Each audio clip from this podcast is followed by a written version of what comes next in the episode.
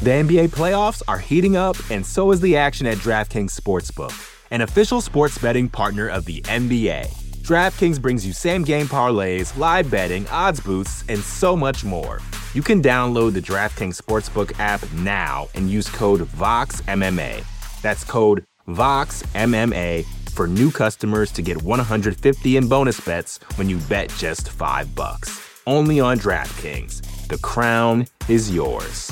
Gambling problem? Call 1 800 Gambler. Or in West Virginia, visit 1 800 Gambler.net. In New York, call 877 8 HOPE NY or text HOPE NY 467 369. In Connecticut, help is available for problem gambling. Call 888 789 7777 or visit ccpg.org. Please play responsibly. On behalf of Boot Hill Casino and Resort in Kansas, 21 and over. Age varies by jurisdiction. Void in Ontario. Bonus bets expire 168 hours after issuance. See dkng.co slash bball for eligibility eligibility and deposit restrictions, terms, and responsible gaming resources.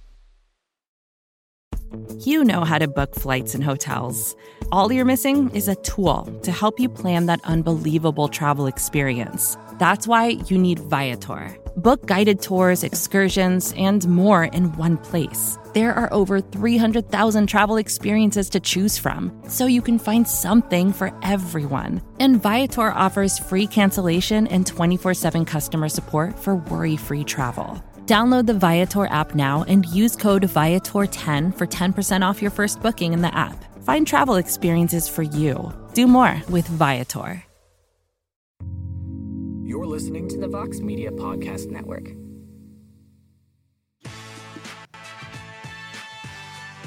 Oh, yeah! Let's do this! UFC 276 post show starts now! One of us has. Oh, yes. Let us go. What is up, my friends? This is the UFC 276 post fight show here on MMA Fighting. What is going on? My name is Shaun Al-Shatti. Uh, I am joined by my man who's been killing it all week in Las Vegas. You know him. He is Mike Heck. Also, of course, my guys AK Lee, Jed Meshew. We got the producer extraordinaire, EKC Leydon, man in the boards. And so let's get to it because, uh, gentlemen, there was a lot of card of the year chatter as far as the eye could see headed into this Saturday night. Uh, Ain't and no that- more. in the end, I think there were, you know, some highlights, but it's probably fair to say that the event didn't live up to those expectations. So, Mike, let's start with you because I know you're going to get kicked out of that media room press conference in a very, very long time. Uh, Israel Adesanya defends his title tonight's main event. It was a clear win. He was never in danger. But this is now three in a row since the Yon fight, and really four if you want to include the Yon fight, where we're walking away from an Israel Adesanya fight, title defense, whatever, using these type of words like tactical and, and technical words that are essentially MMA synonyms for boring. Uh, and are just not we're not particularly blown away by what we see as an MMA world coming away from this fight. The boos were out in full force by the end of this one. Just your instant takeaways from what you saw tonight. I think I mean listen, I, I get where people are coming from. I understand why some people are booing and stuff like that. I also understand that it takes two to tango. And I felt pretty much throughout the week, starting from the media day on, that Jared Cannonier was rattled by the moment. He was I don't think he was ready for it mentally. I think he expected it to go one way, and by the time it sh- it arrived, I think he was just done with it. He didn't he, the, the extra media obligations, media day. He wasn't down to clown at all. And then you could see it at the press conference, sort of the same thing. I agree with Izzy a lot of what he was saying that Jared mentally just wasn't the pressure guy that that, that could carry that weight. And listen, Izzy's fights have not been all that exciting. I get that. But everybody that broke this fight down said that the key to Jared Cannonier winning this fight in any way was he had to make this a dog fight. He had to go after Izzy. He had to make it dirty. And Izzy was probably expecting that type of game plan from Cannonier. But he just never got there. Cannonier was not aggressive at all. I kind of questioned his game plan. He turned a fight that should have been more of a brawl into a mid-range kickboxing match, a fight he will never win if they fought a thousand times. So if you're going to blame Adesanya, at least in my opinion, I think Cannonier at least deserves the same amount of blame, if not more, for why this fight went down the way that it, it did. And for Adesanya, the key to the game, what it's all about is give damage, take less, cash those checks, and get your hand raised. And he did all of those things. May not have been the most exciting performance of all time, but the guy continues to be undefeated at middleweight. He's still the champion, and now he's got a massive fight to get ready for with Alex Pereira. So he just needed to get the job done here, and he knew a big fight was awaiting him, and that's that's all it was. I get why people are critical, but I think people are, I don't know, kind of prisoners of the moment, if you will. So I think I, I know Jed has a lot of thoughts on this, AK as well. We're gonna get to you guys in a little bit because I think I probably agree with some of you. Uh, but I will say, I mean, prisoners of the moment maybe feels fair if this was an isolated incident, but this is now four times in a row or three times at least, at minimum, two years basically of coming away from these fights where Izzy saying I had an off night and a lot of people are just complaining. And I understand it takes two to tango, and so in what you said is completely fair. But when the peak of the night is essentially the walkout, which was admittedly awesome, the Undertaker walkout was sensational. I love that. He, the man, is theatrical to to a, an extreme degree, and it's excellent. Uh, but when that's sort of the the the the top moment of the night for your main event, and it's all downhill from there, is something missing here in in regards to Izzy's reign at this point, Mike, because it does feel it does start to feel like something is starting to be lacking, and that people are only going to be burned so many times. Casual fans are only going to be burned so many times before they maybe stop tuning in or that sort of thing. Yeah, he's missing a dance partner, is what he's missing. The Robert Whitaker fight is not was not that bad of a fight. It was it was a close fight. It was a very competitive. It was high level martial arts. Was it a barn burner? Was it Robbie Lawler, Bryan Barberena? No, but very few Izzy fights are like that. I think Izzy just went in there. He said a lot of things, selling the fight that he was going to have a dominant performance, and it just wasn't that kind of fight. It, like I said, it takes two to tango. But he needs a guy that's going to go after him. He needs a guy. Adesanya is not just going to be like, you know what? People are bored. People think I'm boring, so I'm just going to change everything about my style and everything about myself just so I can make them happy. Who cares if I lose? I'm just it, it's all about making them happy. And th- that's how he fights. That's how he fights. He's a technical kickboxer, but if you go after him, he's a great counter striker. We thought Cannonier was going to turn this into a dogfight. I think Adesanya was was ready for this to turn into a dogfight. I don't think he was prepared for Cannonier to be as off as he was tonight and as under aggressive as he was tonight. And sometimes when things don't go your way, you have to try to deal with it. And Adesanya was not in danger at all in this fight. He won the fight, and now he's got a massive fight ahead of him. And there, he says there wasn't a lot of pressure. There's got to be some pressure after that press conference with Strickland and everything. A massive fight awaited him. He needed to win tonight. Now, if we if he gets to this Alex Pereira fight with all the hype and build that's going to take place, if he fought Sean Strickland with all the hype and build that's going to take place, and we get another sort of boring fight out of this, I then I think we're we're kind of getting into that red territory. We're like, all right, maybe we maybe there's more to this that meets the eye, but I think he's missing just a dance partner that's willing to go after him and turn this into the kind of fight where it's it's it's more of I'm I'm here to actually take the title off of this guy as opposed to I'm just here to not get knocked out by this guy and become a, a, a, poster or a highlight reel. And I think that's what happens to a lot of these guys. They get in with Adesanya, the moment's huge, the walkout, everything, and then they kind of freeze up a little bit. So they just need someone. And I think Alex Pereira is so calm and cool under the pressure. None of this has rattled him. Fighting at MSG, fighting at T-Mobile Arena, none of that has rattled Alex Pereira at all. Plus, this guy has two wins in combat sports over Israel Adesanya. So if Alex Pereira can't get Israel Adesanya fired up for a fight. I just don't know who else can at this point, Sean. Do you think? I mean, that's what was going to be my last question to you about this fight. Is do you think that this is the fight now to get this all back, the fire back, the hype, all of this, like the excitement back in the Israel Adesanya era? Is this the one, the Alex Pereira fight? I just don't see any other way. Honestly, this is the one. It was either that or Strickland. I think what was awaiting him, and I think a lot of people were looking ahead as well. They felt like Adesanya was going to win we're just moving on. Like, is he going to fight Pereira or is he going to fight Sean Strickland? That was the big question heading into this fight. Goes out, gets the win. Now he gets the big fight with Alex Pereira. I think this will get it out of him because I think Alex is going to go after him. I, Alex is a tactical guy. He's a powerful striker. Just ask Sean Strickland. But I think Pereira's got a point to prove. I think he wants to make his own statement, and I think he's going to be the kind of stylistic foil that could bring that excitement out of Israel Adesanya. He just didn't have it with Cannonier. I think the Whitaker fight doesn't get an, enough credit. if we're being honest, because you got two just two the two best guys in the world fighting. Sometimes it's gonna be super fun, sometimes it's not. Sometimes it's gonna be Jiri Prochazka versus Glover Teixeira, and sometimes it's gonna be Israel Adesanya versus Jared Cannonier. It's hard, man. It's it's hard to to set that bar. It's hard to be a guy. Jed, you say this all the time, man the hardest thing to do in combat sports is to be a UFC champion and show up day in and day out and try to take these guys' best days. You could have a horrible week, you could have a great week, and you have to deal with all the pressures that come with that. And I think, yeah, it ain't pretty sometimes, but Adesanya is still the best middleweight in the world. And I think Alex Pereira might be able to get the get something out of him. But I think he's missing a foil. I think he's missing a guy that actually wants to take the title off of him. It's not just, I just want to go five rounds of the champ. What a cool moment that would be. A guy wants to go in there and is 100% going to be angry and livid and upset if they are not the champion at the end of the night. And I think Alex Pereira can be that guy.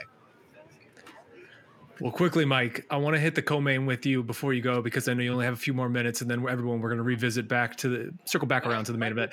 But I mean that co-main event, man, Alexander Volkanovski coming in here. We were talking about it all week. The history at stake here, the stakes, just what this meant for legacy, all of it. And what we got was just five rounds of a masterclass. Like that was brilliance at its finest. He shut Max Holloway out. And at this point, this is just a legacy ceiling performance in my mind by Alexander Vol- Volkanovski. Mike, were you as blown away tonight as I was by the featherweight champ?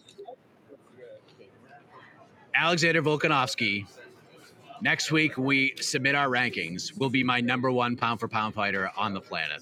He will be the number one guy. He will take over Kamaru Usman. Now, Usman could, with a win over Leon Edwards, maybe he sneaks back ahead. But right now, Alexander Volkanovski is the best fighter on planet Earth. Pound for pound, he is the guy. He's so well rounded. No one does that to Max Holloway. He has pitched back to back perfect games. We talk about the performance that Valentina Shevchenko had against Jessica Andrade, how she went out there and pitched a perfect game. And then you follow it up and, like, yeah, you go out there and you beat Lauren Murphy and it's a good win, but, you know, we don't consider it, it, it was kind of a perfect game. But we look at the level of competition that Alexander Volkanovski continues to face. What he did with that Brian Ortega performance, what he did against the Korean Zombie, that was about as perfect of a title defense you, as you can have. And then to do it even better against a guy like Max Holloway, a guy who's constantly debated is is he the best featherweight of all time? Is it Jose Aldo? Is it and to just go out there and style like he styled on Max. Max styles on other guys. Max doesn't get styled on. He got styled on tonight by Alexander Volkanovski. 50 45, swept the scorecards, incredible performance. And this man has tons of options right now. He could fight Josh Emmett. He could fight Yair Rodriguez if Yair beats Brian Ortega. Or I'm I'm very intrigued about this potential move to 155. If the UFC just said, you know what, Islam's going to get his opportunity. I'm, we're just going to do Charles Oliveira versus Alexander Volkanovski right now. Islam will be upset about it. Khabib will be upset about it. The management team will be upset about it. But would a lot of fans be upset about that? I don't think so. I think that's an intriguing fight, and I think Alexander Volkanovski made a strong case to help propel his argument to the direction he wants to go. Alexander Volkanovski is a treasure. You need to respect him. And if you're out there bullying Alexander Volkanovski, you need to stop because he's going to cut a promo about you, and he's just going to have to beat somebody else's ass in his next title defense. But what a performance from Volkanovski! The dude was an A. It was an A plus. Speaking of A plus, there's Jose Youngs who just walked behind me, dressed like an A plus. Just I see you, Jose. I see you, Jose, trying to get some camera time. I feel you, man. Of course, uh, Mike. Is. I am right there with you, Mike. As soon because I mean internally, obviously we have our Slack. As soon as you wrote that on the Slack of on the rankings channel of he's going to be your number one pound pound, I instantly chimed in. He, I'm right there with you, man. I was one of the slowest comers to the Alexander Volkanovski train. It took me forever to get there. I was ranking Max ahead of him when I shouldn't have. I'm with you. My next ranking cycle, Alex is my number one at this point, this is just ridiculous how impressive this is. Like you said, he pitched two perfect games in a row. Quickly, last thing, and then I'll let you go. If you're Max Holloway, you're 30 years old, and all of a sudden you're looking at an 0 3 hole in your own division. You went up to lightweight once, didn't really work out. What do you do right now if you're Max Holloway? Because this is all of a sudden a very bleak and seemingly rough road ahead of him. Yeah, speaking of options, Max Holloway has a lot of options now as well. He could just choose to just play video games for the for the rest of his life and do just fine. I mean, what else can this man do at 145 pounds? There's nothing more he can do. He's the, to even get a Volkanovski fight, to even get a fourth crack at him, it's to take. I mean, it's to take just a miracle at this point after the type of performance that Volkanovski had. But if that competitive drive is still there to compete, he could go to 155. He could fight Gaethje or Chandler or guys like that. Just just things that challenge him, that things that interest him. He doesn't he he, he doesn't need a title to be a star. He doesn't need to fight to be a star. He crosses over in so many different ways. So if he wants to fight, he can, and if he doesn't, he doesn't have to. He can do whatever the whatever he wants. So while it was a bad night for Max Holloway, and I'm sure he's disappointed in his performance, he can still do whatever he wants. He's got a family. He's now married, living the dream, playing video games. But they're still really fun fights for him. Like I want Max Holloway versus Justin Gaethje at some point. I think that fight's just awesome. I think that'll intrigue Max, and I think that'll be something that'll challenge him and and just keep that hunger going a little bit in the fight sport. But if he chooses to to do something else or go, it, wow, or go it, yeah, all right. See, people, people. I mean, maybe my takes are so hot that they're just knocking my stuff all over, all over the floor. But uh, there's not a lot of space to maneuver. But yeah, Max can do whatever he wants. I think this is going to be a bummer, but I think 24 hours from now, he's going to be over it. It is what it is, baby. And then we're on to the next thing. So I think he'll be fine. Whether he comes back at 155 or 145, it's up to him. If he needs that challenge, there'll be plenty of options for him. But I mean, Max showed up, Volkanovski. I just don't think anybody's beaten. Eh, no one was going to beat Volkanovski tonight, and just an incredible performance. Yeah, man. I mean, I have to say, just selfishly, it's a very tough spot to look at because, I mean, again, selfishly, I'm uncomfortable with the idea of Max at 155 in a way that he has taken so much damage over these last like couple years. He's going to take a lot more damage at 155. Those guys are bigger. They hit a lot harder, and we saw it against just Dustin Poirier. What can happen there? Uh, either way, though, man, we're going to continue to talk about it. You have killed it all week. We appreciate you, Mike Heck. You are the man uh, for Jose Youngs as well little golf clap for you guys this week. It was a crazy week, and we appreciate the work that you you fellas did, killing it for MMA fighting, the best damn website in the entire world. Safe travels back, my man. Go get yourself some sleep. I just want to say, I just want to say a couple things. Thank you all for uh, for all of your help, my wonderful colleagues at MMA Fighting. Uh, thank you for all who actually listened to my voice for like 12 hours this week. I don't know how you do it. I am so sick of my own voice right now. It's insane, and I, I don't know if I'm gonna be able to talk angel. it all tomorrow. I don't know if I'm going to be able to talk at all tomorrow. So, AK, I'm going to give you all that I got on on to the next one. And uh, I just want to thank all the people who came out and people actually just wanted to actually take pictures with me. I just think that's so weird, and I don't know why you didn't want to do that, but um, was just such a cool week. First time ever in Vegas. It was amazing. So thank you all very much, and happy trails to Donald Cerrone and Jessica Eye. Well done. Enjoy the rest of the show, guys. You're the best. The man. You know, uh, in in fairness, a lot of those uh, photographs after they were taken, I, th- I heard a lot of people went like, "Thanks, Dana." So I mean, there may have been some. There may have been some confusion there. There may have been. Oh, that's cold blooded. Mike mm. was already out. Got you him. hit him when he was already gone. Yeah, uh, man can't defend himself. All right, guys, let's rewind now to this main event because I know each of you have thoughts on this. And Jed, I could see you off camera just bursting as Mike was speaking that entire time. Um, Israel Adesanya, I'll go to you first, Jed. You heard what Mike said. Uh, I think part of it too is the expectations that Israel sets before these fights. He's talking always about this is going to be an iconic event. I'm going to do something you've never seen before, and then lately we've been getting these type of things. What do you make of what we've seen from Izzy? Do you agree with Mike? Do you do you have your own thoughts? Like, what's going on here when it comes to Izzy's reign over these last couple years in your mind? I'm going to preface this by saying something that I think should at least color everything. I already started working on my pound for pound rankings. Uh, Izzy is going to have my top spot. So bear that in mind for everything else I'm going to say. Because I'm sorry, I don't, I, I don't think we need to pretend that that fight was good or interesting or fun because it wasn't. Like you don't need to pee on my head and tell me it's raining because I'm not an idiot. That is not to say that Israel Adesanya did not dominantly win that fight, and that is his primary goal and purpose, and so that's that's fine the parts I struggle with, I will also, I guess, let me say, Jared Cannonier is as much, if not more, responsible for that because everything Mike said in that regard, to some extent, is true. But the inverse is true as well. Yes, Izzy is winning, and so there is no real onus for him to try more. if someone's not going to bring the fight to him. But again, we don't have to pretend like it's fun to watch him coast in in third gear and win fights. Like that's not we don't have to do that. We don't have to defend Izzy from the criticisms that are justifiably being lev- leveled at him for this because you are right. I I am less bothered by the pre-fight buildup and saying I'm going to kill this dude and then not delivering. That bothers me a lot less than the sort of unrighteous indignation afterwards of well i just beat the hell out of the dude on my worst day. You've been having a lot of bad days lately izzy so i don't know if this is your worst one because all of your performances lately afterwards you're singing the same song and dance. And again he is getting the win. That is the most important thing and so that's okay. Uh, but we also just don't have to pretend like that that that winning clears all criticism because there's a lot to levy here and it's it was just really frustrating. It's really annoying to hear him say that, like, literally repeat the same stuff he said before. I know this because I transcribed his interviews beforehand, where he said, you know, my performances against Robert Whitaker and Marvin Vettori, they were rematches, so I wasn't that interested. I came out flat. You know, I didn't have great performances. But Jared, Jared's new blood. I feel like a vampire. I'm ready to go. And then literally says the exact same thing about fighting Bahia next. Like, you can't tell me the same thing over. Fool me once, you know, shame on you. Fool me seven times or whatever it is now. You're just selling wolf tickets, dude, and that's not again, that's fine because you are winning and that is the the primary purpose here, but I don't have to pretend like this is cool.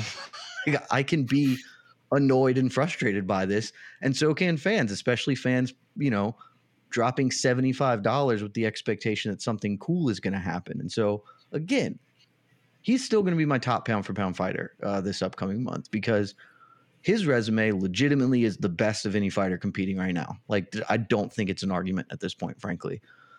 But the way he is going about it is in the moment really bad. Now, time heals all wounds. You know, Anderson had bad fights. Jon Jones has had bad fights. George St. Pierre had bad fights. But the aggregate, when you look back on it, we it all just gets a little bit rosier and I'm sure this will happen here.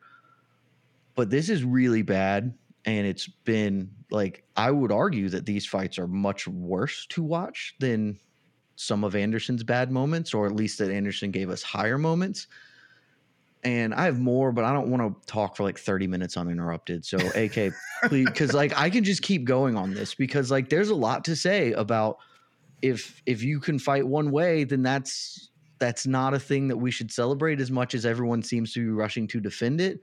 And it's like, yeah, Jared Cannonier deserves a lot of criticism, but it's also like this. That's where I'll end. Jared Cannonier maybe deserves more blame for that fight because he was behind and thus should have tried harder. Jared Cannonier also lost a title shot, and we're never going to talk about him in a title fight again. So there's a reason that criticism comes at the dude on the marquee, the guy who's trying to be one of the biggest stars in the sport, and the guy who talked a bunch of trash and is still talking a bunch of trash. Like it, it all there's a reason for all of this. And I think totally fine to levy criticism here. Also acknowledging a dominant win, but being like, hey man, that's Garbo. Because frankly, I don't know if fans are gonna tune in again. Like if I'm if I'm just a casual and I watch Izzy fight and that's what I get, like the next time it comes around, I don't know if I'm gonna be like, yeah, I gotta check that you know who didn't have like Conor didn't have that problem. Jiri Prochazka doesn't have that problem. You can be fun, like you can do it. He's just not going to, and that's okay for his career. But I still think we can criticize that. Please, so someone else speak. I, I I'm really glad you actually just brought up the seventy five dollar fan conversation when it comes to that because AK get you in here. I mean, Israel is this title reign is now five defenses deep, right? And there's probably one maybe two, depending on what you feel about the Whitaker rematch, that are worth rematch. legitimately watch rewatching out of that whole five. And I wonder if we're starting to reach a point where there is a cumulative effect that could be happening here. And by that I mean what Jed said, if you're a casual fan and someone keeps hyping this dude up to you and saying, "Oh man, you got to watch this Izzy guy. He's going to be amazing. He's going to knock this guy out. It's going to be spectacular." And then you shell out the seventy-five dollars to watch, and you watch him put on what has been now two years of, of, if we can all speak frankly, two years of snoozers. At a certain point, are you going to stop paying money to see him? What do you think, AK? Yeah, well, I think the most important distinction we want to make here is that we are really strictly criticizing entertainment value, entertainment value, and whether he's worth uh, spending seventy five dollars on. And in that sense, I think all the criticisms are more than fair. Uh, we do, of course, have always have to mention the opponent. Like again, like in this case, Jared Cannonier. Of course, the Yoel Romero fight was just straight up an abomination. Uh, I didn't think the Marvin Vettori fight was particularly memorable. Uh, the Whitaker fight was fine. I think that was fine. I, I don't know if we want to go go all in on that one, but yeah, we just picked like three pretty strong examples of fights that, if if that's the headliner and that's what people were primarily shelling out their money for, probably weren't too happy about it. So again, but we are only criticizing entertainment value, which I think is fair. If a fight is boring, it's okay to call a fight boring. It's fine. You can say that without. This is like uh, I did a movie podcast recently. This is like you can call a movie uh, you know, dull, uninteresting. You can not like a movie while still, you know, respecting the craft. Like, oh, you respect that it's well made, you respect the acting in it, and you can still not enjoy it. That's kind of how I felt about uh, Adesanya tonight. I was like, oh, I, I, his his ability to control range, to defuse a guy who I think is a pretty dangerous challenger in Jared Cannonier, um, just to control the fight from from beginning to end, super impressive. Uh, super not fun to watch. Just not fun to watch at all. And again, if you're Israel Adesanya, you don't have to care about that as long as you're making champion money, as long as the endorsements keep coming in. Uh, again, it would be nice as a as a champion if he had some emphasis on entertainment, but that for him is secondary to just keeping that belt around his waist, keeping himself healthy, not getting, you know, taking as minimal damage as possible, not taking the kind of risks that could cause a massive upset that's okay. That's that's okay. I, again, not fun to watch. Fans do not have to accept it. We in the media don't have to accept it. We in the media don't have to go like, oh well, everything he does is great because it's not. It's true. It, it's not. It's not fun to watch. But even though my number one rule is MMA is supposed to be fun, that's for us. For the fighters, their number one rule is to win fights, hold on to titles, and make as much money as possible. So until they're guaranteed, like you know, a much much much higher salary, regardless of whether they win or lose, whether they're entertaining or not. Um, I think you're going to keep seeing performances like this. And uh, but at least I'm glad that Jed brought up like George St. Pierre, Jon Jones, and other champions who sure. Listen, you hold on to the belt long enough, you're going to have some stinkers in there, unfortunately. And we just might be in that stinker phase with uh, Israel Adesanya, and we kind of have to hope that whoever he fights, uh, whoever defends against next, Alex Pereira and Andre Muniz, maybe Dricus Du Plessis, I don't know, a bunch of other names that could uh, coming up at 185 hopefully can help him redeem uh, the back half of his his title run because I, I I understand people's frustrations right now. I think it's important I mean, to make the decision. No, go for it, Jed. Go for it. I was just gonna say. I mean, look here's here's the real not concern or whatever I guess, but he's had what for this is fifth title defense, right? Five, yeah. Arguably half of them have been snoozers. Like, yes, Anderson Silva had some bad ones. He also mostly turned in world class highlights. Izzy has given us some, but if the the reality is if the book is just if you don't try to fight Izzy, he won't try to fight you back. And there can be a run of contenders who are comfortable losing 50 45s in light touch kickbox point sparring. Like that is awful. Like that's that's just not I don't I don't want to see I'm, and Alex but we'll set aside the Bahia box for now but like I don't want that to be the future here is okay, well, I know how Izzy can't won't kill me if I don't run headlong into his punches, so I'll just stay in this range and get picked slowly to death. That's going to be awful if that's our next 2 years of watching every dude come up and it's like he can do more. He doesn't need to, but again, if he's not going to, I'm going to keep shoot firing the criticism at him and he also doesn't have to give a shit what I think. I'm some dude on the internet. Who cares what I think? But it's honestly my biggest issue has been the like counter backlash to people being like, that fight sucked. Like, no, it was great. He's all he has to do is win. Like, cool. You're technically true, but like, I don't know. I like to have fun, man. And that was a really lame ass ending to what was otherwise a really good card. And I think it's important to make the distinction that you just pointed out, which is that no one's saying Izzy sucks. Like that would no, just be an objectively best, stupid thing to say. He's obviously the best middleweight fighter in the world. Yeah, he's obviously the best middleweight in the world. He's probably the second best middleweight of all time at this point, and he's a top three pound for pound fighter in the sport. Like, however you want to put it out there. Like Izzy is obviously a very, very talented fighter. That does not mean he is above criticism. That's all we're saying. But I, I want to throw it to what's next, though, because obviously what's next is actually very exciting in my mind. All of this, regardless of what we're saying for the first 20 minutes of all of this, I am stoked for what's next because to me, the idea of Alex Pereira versus Israel Adesanya 3 in MMA after what we just saw Alex do tonight is extremely exciting. It's something that could maybe change this entire dynamic that we're talking about. And it's maybe something that could bring that fire back out of Izzy. AK, when you look at that fight, is that what you see? Is this something that gets you excited, that, that you feel could end this little streak that we've had now for two years of, of maybe lackluster fights from this guy? Yeah, I, I, I am. I, am I know the Prince of Positivity, so people can say I'm being too optimistic. But stylistically, stylistically, excuse me, I think it just makes a lot of sense that Alex Pereira will definitely. It's one thing to say you're not intimidated and to not be afraid, um, which again, I, I, feel like Jared Cannonier was kind of coming from that sense. I, I, didn't get the sense he was intimidated. He just doesn't have the skill set to challenge uh, Izzy on the feet. He doesn't. He just well, doesn't. To some extent. Alex, yeah, Alex Pereira, there's no question. I mean, there's no question. If it's primarily a striking battle, even though it's not kickboxing, it's MMA, it's a little different. If it's primarily a striking battle, he's going to be very comfortable. He's going to have his moments there's it's it's a very believable. It's it's totally believable that he, he could win this fight. It's very believable. I know everyone's afraid now. Well, is is are we going to see uh, uh, Izzy GSP uh, Adesanya should they fight? I don't know. That's possible. I mean, if he was able to suddenly become a wrestler for 25 minutes, that kind of would be fascinating in its own way. But I do Michael think, Page, um, Paul Daley all over again. yeah, but I do think if it becomes a stand-up if fight, he does that as expected. If he does that, I respect shit. it. Right. I totally respect. I would just laugh. He, I would just laugh. If he does it, I support it hundred percent because anarchy is funny and it was an objectively correct thing, and I yeah. will never stop bitching about it. Yeah. Because like literally the one middleweight fight you can sell me on that could be fun, and I'm gonna be honest, I have a lot less confidence that that trilogy fight's gonna be fun because I don't know. Have you guys watched the first two? I assume you've seen have, the knockout, yeah. but have you actually no, watched yeah. the fights? The, Look like they were. Uh, yeah, they're mostly fun fights. I, mm-hmm. I think Izzy won won the first one, and I thought he was clearly winning the second one before he got killed.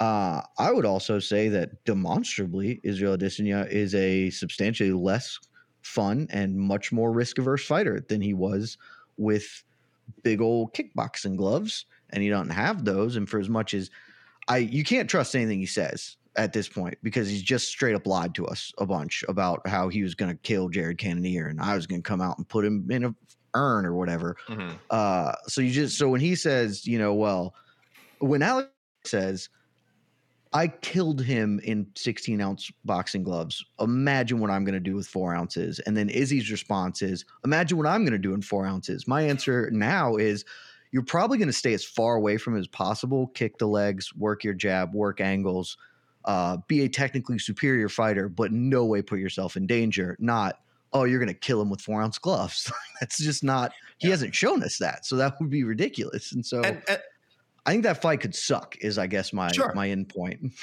It could. There's a high just, probability. It could. But let me just say, we are in the thick of, you know, a really bad stretch of fights for him. It, there, there's there's just no reason to assume he can't pull out of it because again, Anderson Silva people have erased from their memory the Patrick Cote, Thales Leites, Demian Maia trilogy of title fights. They just don't talk about it. No, those three are no, no. Those three are erased that at all. They talk about them. That's all not the same thing. It's not the, the same thing Maia because talk about you know, a lot. The, the, it's not the same thing. Ones, why? It's not the same thing because in between those fights, there was yeah. one fight you there, excluded, four, which happened to be one of the fight. most ridiculous okay, things on. we have ever seen yes. in the history right. of the sport. With Forrest the Forrest Griffin, fight, which was not a title fight. It was. I'm going to murder your point in a minute, AK, an, but please. And it's an it. opportunity. It's an opportunity that Anderson, that Israel will never will never get. He'll never get a chance to go up and fight some like some token light heavyweight fight. That just won't happen in today's UFC. So that's not fair to him. Like if Anderson Silva did not have the Forrest Griffin fight, and that fight was incredible, one of the all time great highlights people are ta- then people would talk more about the Cote, Leites, Maia, three straight title fights. Again, yes, interrupted by the Forrest Griffin fight. Those are all time stinkers. So if if if his career ended at the Demian Maia fight and we're only looking at that, then we'd be like, oh yeah, this guy's title reign sucked ass. So this could happen with Izzy again. Maybe the Pereira fight turns out to be a snoozer. Maybe uh, Andre Muniz he fights him. That turns out to be a snoozer. I don't know. Maybe you're right. Maybe there's three more snoozers on the way. But it's like it's just crazy to me to assume that like That to assume that he, he he's just has, is never going to be exciting again. Because again, if you had seen the Cote, Leites, and Maia fights, you could have easily said the same thing about about Anderson Silva. Like those fights are so so bad. Uh, I don't know if people haven't seen them or they're just so far away that people just feel like, and again, or because he redeemed himself with so many of his fights after. Those fights are terrible, horrible, horrible title defenses. As bad as what you've seen with the Romero fight, as bad as what you saw with Izzy and Cannonier tonight, the Vettori fight, whatever one you want to point to, they're so so bad. So recency bias is very much against uh, Izzy. And again, I, I, and I say it's more than fair to criticize what he's done, but to criticize in advance and say, well, I think all his fights going forward are going to be boring too, is absurd. I agree with I, I totally agree in that respect. And I know Jed, you're just like on a on a bit of a down note right now. I, I disagree with you with that Pereira fight. I think that's gonna be fireworks. I think that's I be hope I'm wrong. Yeah. I, I- I think I- you're maybe caught up in the moment a little too much, but No, because this is how I felt after the Yan fight. Because like here are my two points, and then we can go on to whatever you guys want to talk about. One, uh Izzy's had 13 fights in the UFC. There are between five and seven of them are are not fun. Uh, depending on your definition, like I know that the Anderson Silva fight, one fight of the night, I distinctly remember thinking that that fight was bad, and that Izzy let an old man not die because he like either felt bad or just was too much of a counter striker. And the more that goes on, it feels like, oh, he just really won't generate his own offense. If you're not going to give him something to key off of, he's just going to kick you in the leg and sit there forever. Which again, winning strategy, but like nobody was defending Carla Esparza's title against Rose Namajunas with an awful and boring winning strategy. Just is what it is. So there's a I'm saying there's a strong argument that literally half of his fights in the UFC have actually not been very entertaining, which is a condemnation that Anderson Silva certainly didn't have. He had three snoozers, not half his career. up until that point, though. But up until that point, the Demian Maia, up until the Demian Maia fight. all right. I do I do feel like we're going in circles a little bit. Oh. Yeah, And is, there's is his so career much- over? There's so much Like, left. Is his career over? There's so much left on this card. I, I want to put a pin on this, and I want to, us to be able to move on. Two last quick things. I think Jed, you and I were sort of talking about this on Twitter. Like the the Pereira Adesanya fight to me has the potential to be, and it might already be the highest combined striking striking acumen Oh, between sure. any two championship fighters in the history of the UFC. Just with I what know. those two men have done in kickboxing and sort of the qualifications and the accolades they bring into there. I don't I can't think of a, of a close second. Maybe there's one out there I'm not thinking of. I would love to if in the you UFC, know it, there hit me with it. But yeah, to UFC, me, that is not. the two most accomplished striking acumens we have ever seen collide in a championship fight in the UFC, which is very, very cool. I'm very excited for that. Also, guys, real quick, uh, how long ago do you think the Anderson Silva Patrick Cote fight was? Just guess. Oh, I'm I'm really I don't want to be told how old I am tonight. That doesn't. oh, you're you're about me. to be. You're about to Uh, uh, 2009. 14 years old. That fight was Wh- how old 14 years that? ago. How old is that? 2008. You were almost right. Oh, I was close. Okay. Say because it was 14 years ago, relatively early into So, his career. I think a lot of our audience probably Juicy hasn't career. seen that fight. If we're being real, Good. Uh, and You don't don't, to go seek, watch it. don't seek it out. Don't, Don't yeah, seek don't. it out. Yeah. You're You good. let's move on. it. The NBA playoffs are heating up, and so is the action at DraftKings Sportsbook, an official sports betting partner of the NBA. DraftKings brings you same game parlays, live betting, odds boosts, and so much more. Don't miss out as the NBA postseason winds down. And new customers to DraftKings can bet 5 bucks to get 150 in bonus bets instantly. You can download the DraftKings Sportsbook app now and use code VOXMMA. That's code VOXMMA for new customers to get 150 in bonus bets when you bet just 5 bucks. Only on DraftKings. The crown is yours.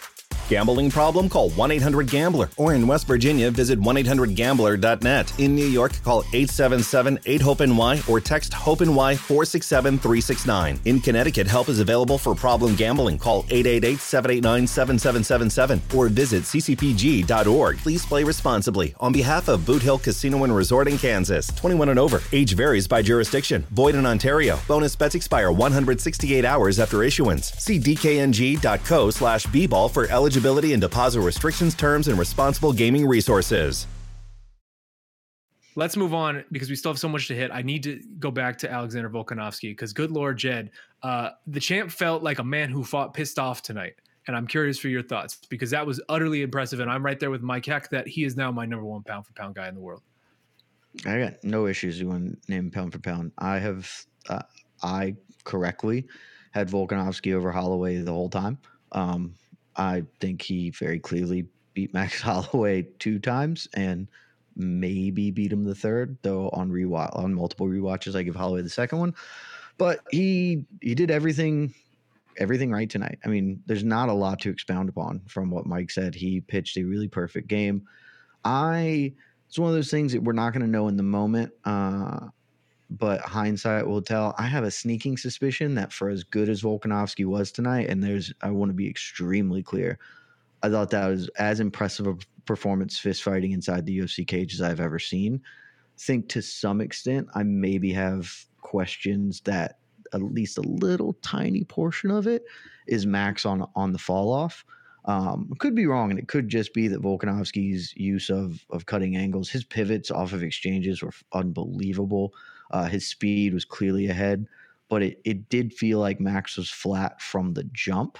Uh, and I, I think that there's maybe, you know, maybe a bit of a question on okay maybe max finally ha- is is losing his fastball just a touch here but regardless volkanovski's the best featherweight in the world i i hate that we're to do him at lightweight. It bothers me so so much. Um i mean it's fine like sure whatever. I'll watch him because the fights will be great because one of the three best fighters in the world if not the absolute best fighter in the world for you know based on weight and size.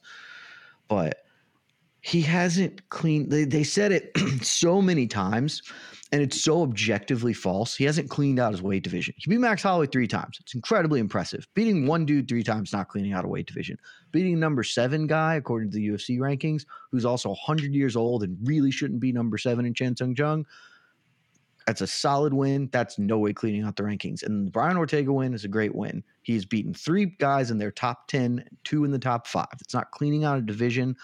Uh, I think he did say after the fight that he wants the winner of Ortega Rodriguez uh, if he can't go up for lightweight. So that's at least something. But it's going to be a recurring theme with kind of the various talking points moving off of this card.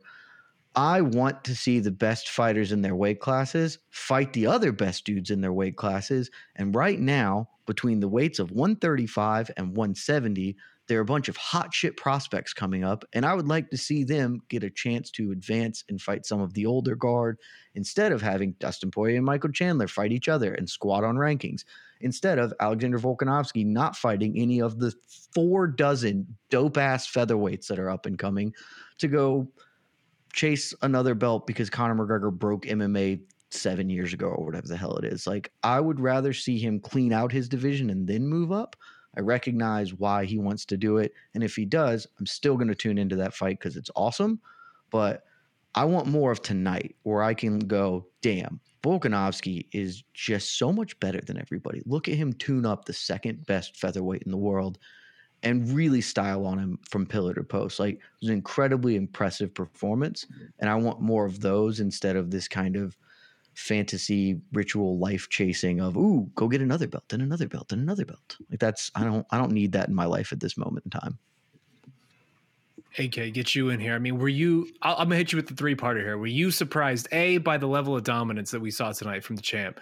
B, do you do you think he's the number one pound for pound fighter in the world? Are you with me and Mike? And C, what do you think of Jed? What just said about the lightweight experiment? All of it. Do you want to do you want to yeah. see this? Do you want to see him to defend the title? Where do you want to go, see this go? Uh, I was a little surprised just how dom- uh, how dominant he was tonight. Uh, even though I've been on the Volkanovski is better than Holloway bandwagon like this whole time since their first fight, after their second fight, like I believe he's a superior fighter. I still thought like on paper it's like such a close matchup, and I I was I, I said this would be a more convincing win for Volkanovski. I said he would hurt or rock um, Max in this fight. I don't know if he really rocked him, but he definitely opened up a hellaciously disgusting cut uh, over his eye that had me think this one could have been ended like you know it could have been ended in between rounds at any moment. So in some ways I was right. So uh, but I, but even with all the things that I the little details that I predicted, I'm still surprised it was like as one-sided as it was. Like this was a real if you had not seen the first two fights, you know, you wouldn't understand why this third fight was even happening. Like that's how dominant it was, which is just which is just crazy. I just never thought we'd reach that. And I don't think it has anything to do with uh, a little bit to do with uh, Max Holloway having lost a step. I mean, just he's fought so many times, but it has way, way, way more to do with Volkanovski just completely being on like another level. Uh, he was brilliant tonight. Uh, I I couldn't have predicted again that level of dominance in my wildest dreams. Uh, but yeah, he is uh, he's the best. He's the best. Will he be number one on my pound for pound? Uh, again, I think as everyone knows by now, in general with my rankings, probably especially with my pound for pound, I'm pretty slow to move people up. Uh, I have him at four right now, but I don't see now why I would not put him above Francis Ngannou, why I would not potentially put him above Israel Adesanya. I might not. I got to think about it. But I'm, I'm keeping Kamaru Usman at number one. Um, I know Usman has been inactive. I know it's, you know, we wanted to see him fight more. There's all these good names he should be fighting to hold on to his top pound for pound spot. But he has a fight coming up. We'll see how things go with Leon Edwards. He just hasn't done anything to lose the spot for me. So Vol- Volkanovski has a very strong case, but I think two is about as high as he can go in my rankings. And that could change if he does go up to lightweight and like takes out Charles Oliveira or takes out Islam Makhachev. I wouldn't favor him in either of those matchups. But if by some chance he was able to do that, I mean, my goodness, it would it would definitely rethink my whole thing as where this guy stands, uh, you know, across all divisions. He's just he's just a brilliant fighter. So, uh, I'm I'm but I'm with Jed, I'm with Jed though. It's like as I'm interested in seeing that because it'd be fun. Like if you say, hey, Volkanovski's to fight Charles Oliveira or Volkanovski's to fight Makhachev for a vacant belt, I'd be like, cool, cool fight. Yeah, sign me up. That's great. But it's definitely not a necessity because yeah, the idea that he's cleaned out his division is crazy. Just look at these names that he could potentially fight if Yair beats Brian Ortega, he's fighting Yair. That's a great fight. That's a great fight. I'd heavily favor Volk, but that's a cool fight. Josh Emmett just had a huge win. He's on a five fight win streak. You don't want to see him fight Josh Emmett? Movsar Evloev looks like an absolute killer. He looks like a future champion. We're saying the division is cleared out with him, uh, him fighting Movsar. Arnold Allen, Ar- 9 and 0 in the UFC. Bryce Mitchell, 6 and 0 in the UFC. These guys are not like next Ilya up for the Topuria? Ilya, come on. Ilya Topuria, yeah. Well, the thing is, I, I just I, the only thing with him is I I hope he comes. He does stay at uh, does go back down to 145. I, it's it's a bit tough for him to make 145 consistently, but he should be in there. So all those guys we just mentioned, those are all great matchups for Volkanovski over the next two years. Guys who will fight their way into position for a title shot. So uh, why why would people not want to see him? You know, again, build up that uh, that those defenses so he so he could finally Jed truly be the consensus greatest featherweight in the world. I know your favorite mean, yeah. phrase. Look, I'm. I want to be really clear. I think he has a great, like a really good chance Yes. to take that title. I think it Yeah. is categorically insane to give him that title at this moment in time. But You're uh, saying the goat. He- You're saying yeah. the goat, not the not the number one in the world right now. Oh no, no. I Yeah, okay. again, he's he's my number. He's gonna be my number two. Now, when Usman beats Edwards, Usman will reclaim the two spot, and Volk will move down to three because I, I functionally have a scoring system, and that's just how it works. But he's my number two behind Izzy. And I am honestly considering docking Izzy points for being boring as shit. Um, because All right, we're not. We don't need because to. because I'm cutting you Volk isn't boring. cutting it right Let's here. be clear, right Volk ain't boring. Like He's if, not. if that if that fight was that fight is maybe not rewatchable just because it was so pillar to post, but that wasn't a boring fight in any stretch of the imagination. it's interesting because I sort of find myself in the same spot as you, AK, where I don't know that I necessarily need to see Volk go to lightweight. I, I'm intrigued by the possibility, but the timing on it is a little weird, right? Like lightweight is so unsettled right now. We don't really have a champion, obviously. Charles Oliveira wants to fight Conor. You have Islam sort of sitting out there who deserves that fight. Timing feels weird to me. So I would like to see Volk do what Jed's saying and, and start racking through just these Yairs and the Evloevs and all of all of the incredible talent that's bubbling up at 145 right now. We did a ranking show on this just very shortly, or not too long ago, where we were talking about all this talent. It's incredible how much is at 145 right now. But I will say, if anybody deserves it to go to the chance to do that, to become sort of that guy in history where you had two belts, Volk feels like that guy who deserves it because he's he's coming out here. He's incredibly active for a champion, and he is just putting the he's taking people down to the woodshed at this point. Like it is ridiculous how good he's looking out there. Uh, but let's move on, fellas, because there's still so much left to hit on this card, and we're already so deep into this show. Uh, Alex Pereira, my God, he uh, almost murdered Sean. Strickland. That He fight almost ruled. murdered Sean Strickland tonight. That was absurd. Um, I'll start on Sean's end because we already talked a little bit about Alex. AK, w- rate Sean Strickland's game plan out of 10. Gymnastics score. Uh, it's a, you know, listen, it's a solid one. It's a solid one. If only, if only because, listen, it's the last thing that Panetta's team might expect. They're like, there's, there's no way this They'll never see gonna- this coming. Yeah, he's not going to try. We, we didn't even train. We didn't even train this because he's not going to stand at range with us and try and like you know do, just do a classic. With his hands down. with his hands yeah, down. He he won't see it coming. It's genius. Uh, I tweeted this earlier, uh, guys. You know, I'm I'm I'm I'm all the way hashtag keep the martial arts apart. You know, I'm all about that. I I, I know I, am fighting I'm fighting a, battle from the from the out, the inside out. I work for MMAfighting.com. I know it sounds crazy. I'm trying to separate the martial arts a little more, but um, it's a great website. But uh, Sean Strickland, maybe just maybe you should have just maybe mixed the martial arts a little bit. Just considered mixing the martial arts, or picked or picked just a, different tad. martial art. Just, a, just yeah, or or if you weren't going to mix them, maybe pick wrestling, maybe pick jujitsu, maybe I don't. uh, uh, capoeira. I don't know something else besides kickboxing. That was not the way to go tonight. Here's the thing: he he didn't kickbox either. He stood there at target practice because he pumped a jab a couple of times, but there was not. I uh I uh, when he walked out, I thought he looked weird, and maybe that's just you know Monday morning quarterback or whatever armchair armchair psychologist. But when he walked to the cage and got in there, I immediately was like, "Oh, Pereira's gonna kill him." And I was uh, I was texting with Connor and, and Rick, and I was like, "I'm just gonna smash Pereira by KO bet right now because." Strickland looks like he's not about to do anything resembling a smart thing, and he sure didn't. That was a minus seven for a game plan. Just all of the negatives.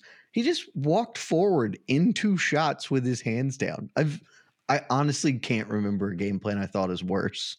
Like maybe maybe Rose's plan to try to retain her title by literally doing nothing for 25 minutes, but I even that feels better than getting brain trauma. Like that was an awful plan. It was hilarious. It's it's, it's bizarre to me because at this time last year, Alex Pereira was still like a two division glory champion. Like this is not something that happened years ago, like Izzy, where like Izzy was kickboxing years ago. Alex Pereira was like a two division champion last year at this exact moment. Uh, that's certainly a choice if you're going to try to kickbox solely with, with, that guy. Um, just the way that all of this has played out, though, guys. Like we have had our eyes on Alex Pereira ever since he came into the UFC around November, came in with that monster flying knee knockout. Then all of a sudden we were on Izzy watch, basically, of just how quickly, what's the quickest way the UFC can acceptably expedite this man into this very intriguing fight with Israel Adesanya. And, and credit to the matchmakers. They did a phenomenal job of figuring out a way to get this guy a somewhat justified title shot in a division where he's really only fought a couple times, sport where he's really only fought a couple times, and he probably doesn't actually deserve any of this. But now there's enough to say at least, hey, like we gave him a shot. Like he, we, it didn't just speed him up there. So I wonder. I mean, Alex Pereira is three fights into his UFC career. He's seven fights total into his MMA career. Is there a real chance that this man does something unprecedented in his next fight? It's an incredibly real chance. Like I, I, I don't know if I'm going to go ahead and pick him just because there's a lot of time. Who knows what'll happen? But like, I think there's a real opportunity just because I look before the before Sean Strickland had the worst game plan probably in the history of modern mixed martial arts. Uh Pereira honestly just was like, and some of this is just that it was just target practice for him, but like he came out with a lot of really, really good ideas. Like he was very, very active. He was moving very, very well.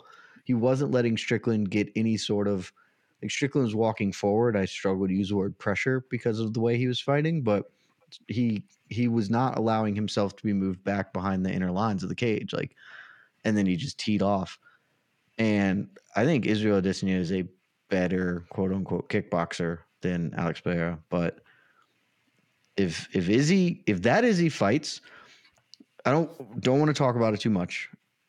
I will say this there is a downside to fighting super cautiously that is rarely spoken about. And while it seems like it is an effective way to minimize risk, there is a real risk to allowing someone like Alex Pereira to fight you for 25 minutes instead of trying to knock them out in five minutes.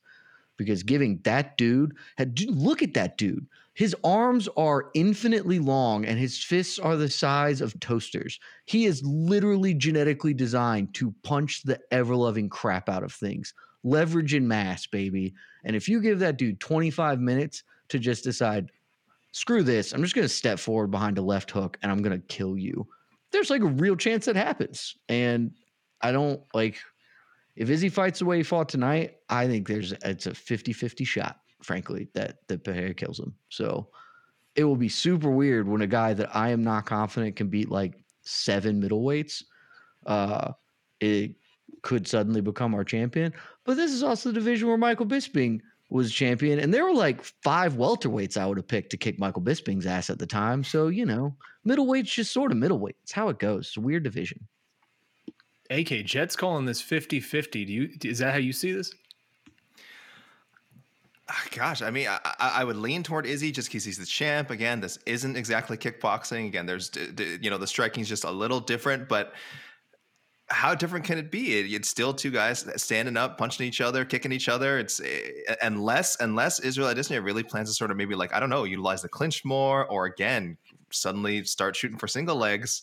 It D1 can't be Izzy. like D1 Izzy. So let me see D1 Izzy. It can't be like that different from their kickboxing fights. It's not. I know it's not. This, I'm not saying it's the same, but it's also it can't be that different. But again, Izzy did really well in both of those fights with Alex Pereira. So you know, there's no reason to assume that Alex Pereira has some like crazy striking advantage. So uh, I don't know if I go 50-50, but I'm thinking Izzy 60-40, which sounds crazy when you consider Izzy has something like 20 something MMA fights and uh, Alex Pereira has seven, seven, seven after tonight. I thought eight. I'm sorry, eight. I think. Um, but yeah, listen, MMA is supposed to be fun, and for anyone complaining, I see. That's my a gosh, I- fun, fun fight. it's such a Fun fun on paper. idea. It's It's a fun it's idea.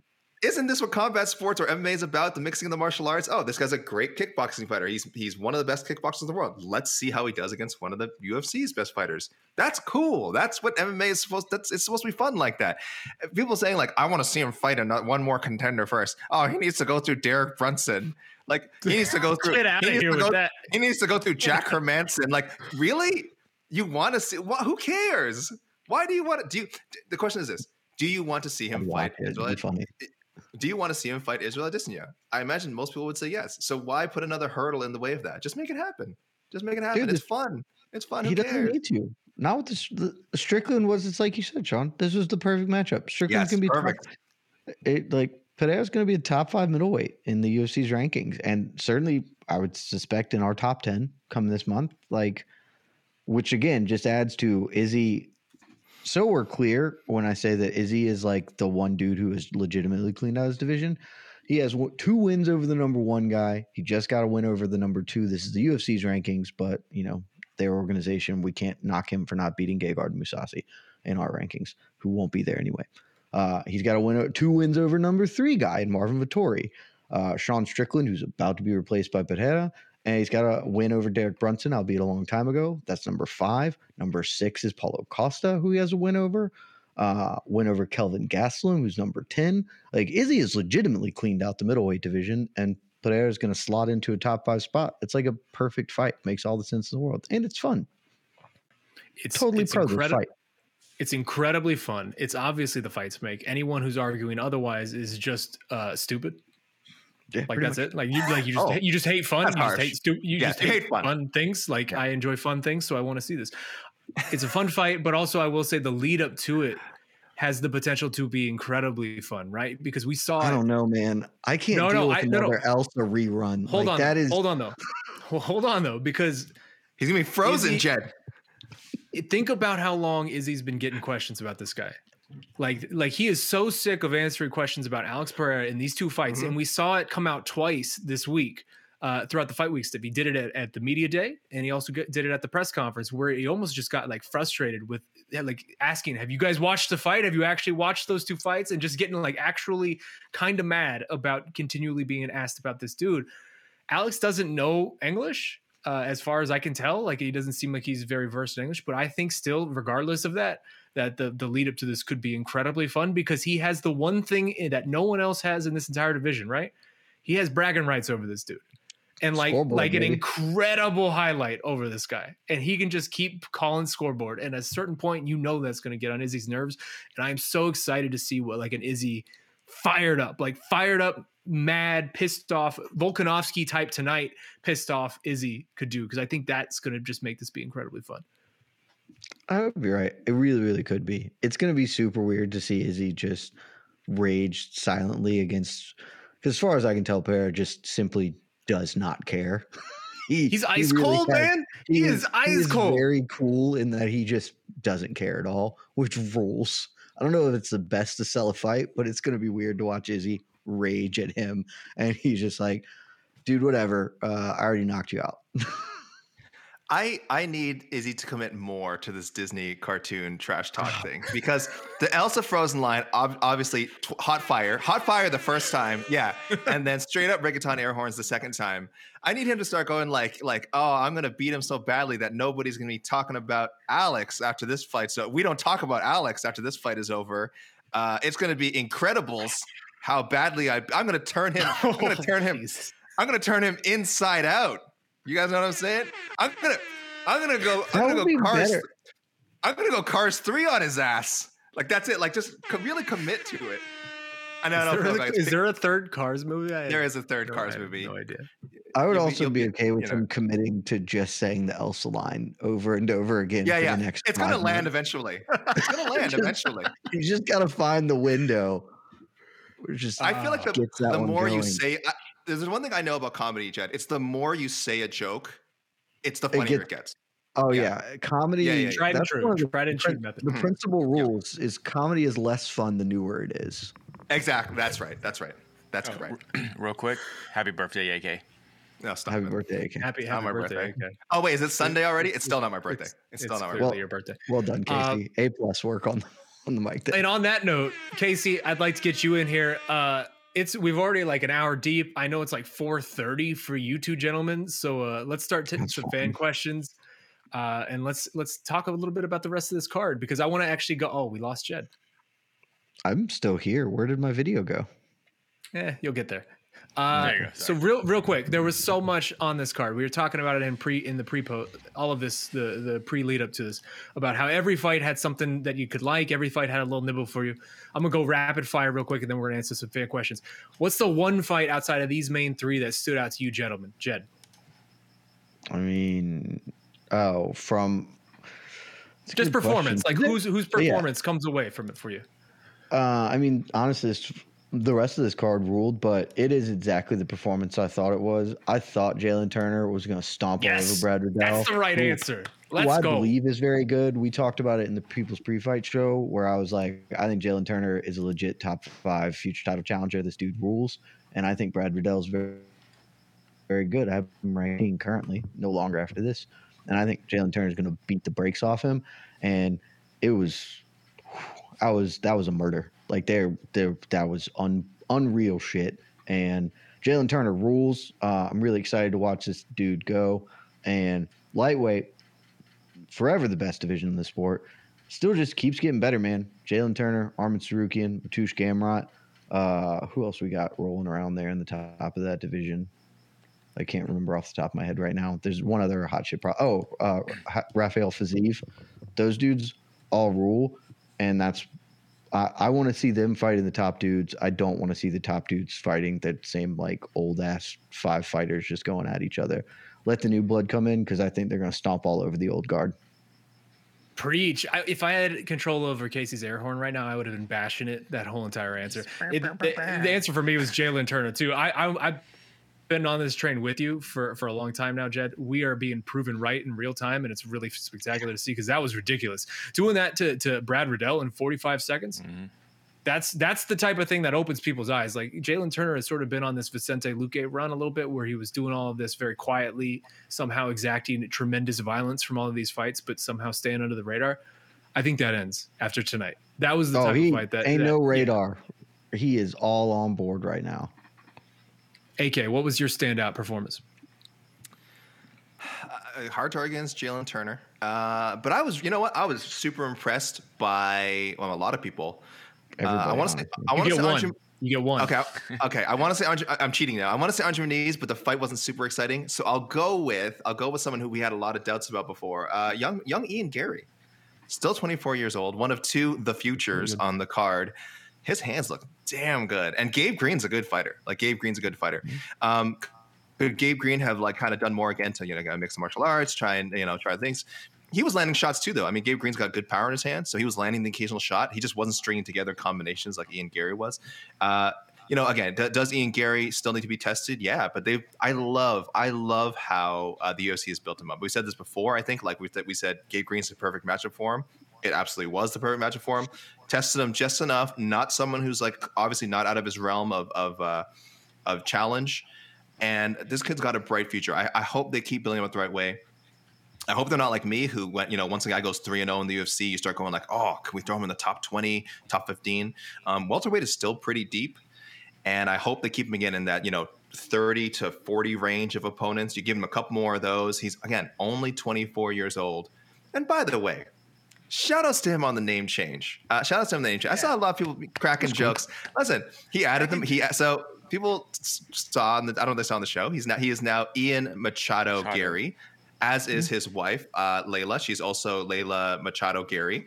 Uh, because and she has a child from uh, previous marriage who has that name as well, and they have a ch- and uh, Ian and Layla have a child coming along now, and he's also going to have that name. So they just did it so it's easier for the kids, and uh, you know, down down with the patriarchy. You know what I'm saying, guys? With, I know all the MMA. I know all the MMA fans are with me on this one. You know, down with the patriarchy, right? Who cares? That's, I think that's a very manly thing for Ian Garry to do, and. Uh, most importantly, though, he's a heck of a fighter and, and, a heck of a prospect. So good and good. So good job for him, and good job UFC matchmaker so far. Keep uh keep it going with this with this guy. I, w- I mean, say, I will say, I will say real quick. Uh, you're right, AK. Good job by him by doing that. But it's not as if he was adapting a poor uh, middle or last name, right? Like Machado's a pretty legendary name in martial arts. It's, it's like it, me it adding works Ali for his career. It does. It, looks work cool. for his career. Yeah, like it's like it'd be like me adding Ali or Foreman or Frazier or something to my name. Like, yeah, sure, I did Mm-hmm. it, but also that's just a cool thing to have in my name. Just saying. That's, and especially uh, when like, no offense, Garry, that's not like the most interesting or exciting last name. Machado he should have dropped Garry. the Garry. He should have dropped Which, the Garry. I mean, honestly, honestly, not the Ian, worst Ian idea. Just be Ian Machado. no, no, it's good. It's got a good. I will say, I'll say Ian Garry is probably the fighter who rose the most in my estimation on this card because I was already super high on Jalen Turner. Uh, I'm haven't been like super high on Garry, but he's developing really nicely. I think he's mm-hmm. he's got problems that are going to cause him issues when he finally fights someone who he's not six inches taller than. But he, I mean, he's got a lot of skills and he's developing well. He added some new stuff. He's working on things. Uh, yeah, I think he rose the most in my book. Casey, what was your one standout? Uh, Jalen Turner. Yeah, just because I was All so right. I, I, was so Let's high on Riddell, and not, not, not that I was super high on Jalen Turner, um, not, not super low on Jalen Turner. I just didn't think I didn't like him as much as you guys did, and like I said, I always say I love being wrong. I love being like, whoo, he is awesome. He is coming to his own, and um, yeah, he's awesome. And um, Andre Muniz, a close second though. But as might far as a, a jump where I saw where where kind of how I perceived in the beginning of the fight till it ended, yeah, Jalen Turner. Andre Muniz might have been the best, second best middleweight on that damn card. We don't know. I think so. He might have been. I think, I think uh, he definitely was. All right, Casey, we have a few more minutes here. Let's hit some fan questions before we get out of here. Go. I pulled up some earlier. Talk, some questions about some fights we haven't talked about because we went deep oh, please it. tell me this one about the main card opener, please, because I got some. I got some stuff. To, oh, I oh, see them already. You got gas. Oh, I see them. Oh, there's definitely some. Oh, all right. Find, oh, Let's wind. Oh. AK's wound up. Of, Get, let him. I don't have a lot go. of gas. So let's oh, let, let's let AK we, we, didn't talk about this at all. The main card opener. No, all right. Yeah. This question's this question's coming from our good friend Joseph Boza, who says, What are the thoughts of fighters and Twitter trolls claiming Pedro Munhoz is scared of the Sugar Show? Fighter the Sugar Show that? hasn't left uh, Vegas. AK, please. What the hell? Well, talking, I, I accidentally kicked the uh, beehive earlier today. With uh, I was I said something like you know very snarky like log off if you think Pedro Munhoz quit. Pretty annoying tweet. I, I agree, but um, I don't know. It got a lot of it got it got uh, you know arguments against, arguments for. But I think, and it's fine. People can debate the severity of the eye poke, whatever. My question is, how the hell is, are people saying, like, questioning whether Pedro Munhoz would stay in a fight? Like Joe Rogan he, was. Because Joe, Joe Rogan's an. If Joe Rogan, that's you know now you know it's wrong. Yeah. Uh, he okay for one thing he won the first round. Okay, the official scorecard. Two two of the three judges gave it. oh, did they? Okay, I didn't look Yeah. at the scorecard. So he probably That's feels like Should've been he, all three. He probably, So he probably feels he won the first round. Now, was the worm turning in round two? I think so. I think I do think uh, O'Malley was starting to do better, and I think there's a case that yeah, maybe he was going to go on and win the fight. Do you think Munhoz is thinking about that? Do you think he's really like, oh, I took I took a couple of hard jabs there. Oh no, I'm done. I'm done. I'm not going to come back from this. I'm definitely this guy. Here's who he's fought recently, people. My voice is cracking. I'm sorry. Here's who he's fought recently: Dominick Cruz, Jose Aldo went the distance with both of them. Uh, Jimmie Rivera went the distance with him, beat him. Frankie Edgar, five rounds with Frankie Edgar. They're all Three rounds with Aljamain Sterling, knocked out Cody Garbrandt. And this guy, this is the guy you're saying he has. He has like oh maybe like a one like a one a couple of bad minutes against Sean O'Malley, and he's quitting. He doesn't want to. What the? I'm not even gonna swear because it's not worth it. It's not worth it. I, I think anyone who's, who's anyone who's questioning that, well, like Pedro Munhoz saying he would quit is ins- you're insane. You're insane. Uh, there's there's why just why I haven't seen. I got literally I think I have like 200 uh, replies to this tweet. Not one gave a justifiable reason why Pedro Munhoz would not continue the fight. It, it makes zero. People say he was he was he was chasing a DQ, and I'm like, he is no. There's no that. You, you know how little control fighters have over that. Why would he risk that? Guess what? He just cost himself half a paycheck instead love that. because there's The- no the- content. the co- as you're saying that, comments are rolling in. He was chasing a DQ. like, would you like would like would you think like use logic No. like use your use your brain like why why he again he J- Dominick Cruz, Jose Aldo, Frankie Edgar, Aljamain Sterling. He's fought all these guys. Oh, but no, They're all bums. no, it's, it's- no, it's Sean O'Malley who was Sugar Sean's the truth. Oh, Sean O'Malley's the guy who felt like I got to go for a DQ win against this guy. Not Dominick Cruz, not Jose Aldo, not Frank Edgar, not Aljamain Sterling. No, he decides today, I'm gonna quit. I can't. It's too much for me. What are we doing? Freaking even Cut Rogan didn't believe he Cut got kicked in the dick. And then when he got poked in the eye, he's like, "That's barely an eye poke." And then they showed the replay again from a different angle, and then the whole crowd goes, "Oh yeah, that was a pretty good eye Like poke." what are what are we doing? Also, the kick in the dick was a very clear kick in the dick. I don't didn't understand. understand Yeah, that it either. like, he got like- in the dick. But like all three of the commentators are men. Like we're all men. We all understand that getting kicked in the dick sucks, and getting kind of kicked in the dick is actually a lot worse in a lot of cases. Yeah. Like when it grazes. Like what? What are we doing? I'd rather be I kicked just in the dick than watch that main event. The last thing I'll say is I, I know there's a lot of smart fans who are not questioning Pedro Munhoz, so I apologize in advance for anyone who had to just listen to me go on about that because there's so many good fans, smart fans who know that saying he quit is absurd. But I, I just do have to address that vocal minority who are I don't know have this dumbass theory that he quit. Like, no, no. If you just operate under the assumption that professional fighters are one not scared of other professional fighters and not trying with the lone exception being the time Diego Sanchez legitimately took a DQ, which savvy veteran move. Uh, just assume that fighters aren't afraid of other fighters and aren't looking for ways out of fights. You're going to be right far more often than you're going to be wrong. Especially a big fight like that. Like what is uh even if let's say that Pedro Munhoz gets a DQ win over Sean Doesn't do shit O'Malley, how does that help him at all? That doesn't do anything for him at all. He is Pedro Munhoz. he's been Oh, he's fighting getting a champs. title shot now. Yeah, like what are we talking? Like, do he you- want Pedro Munhoz wants to go out there and knock out Sean O'Malley and then tell everyone, "I told you he sucked and I'm better." Like that's that's all he wants. He did not want Right. this. He definitely did not want this.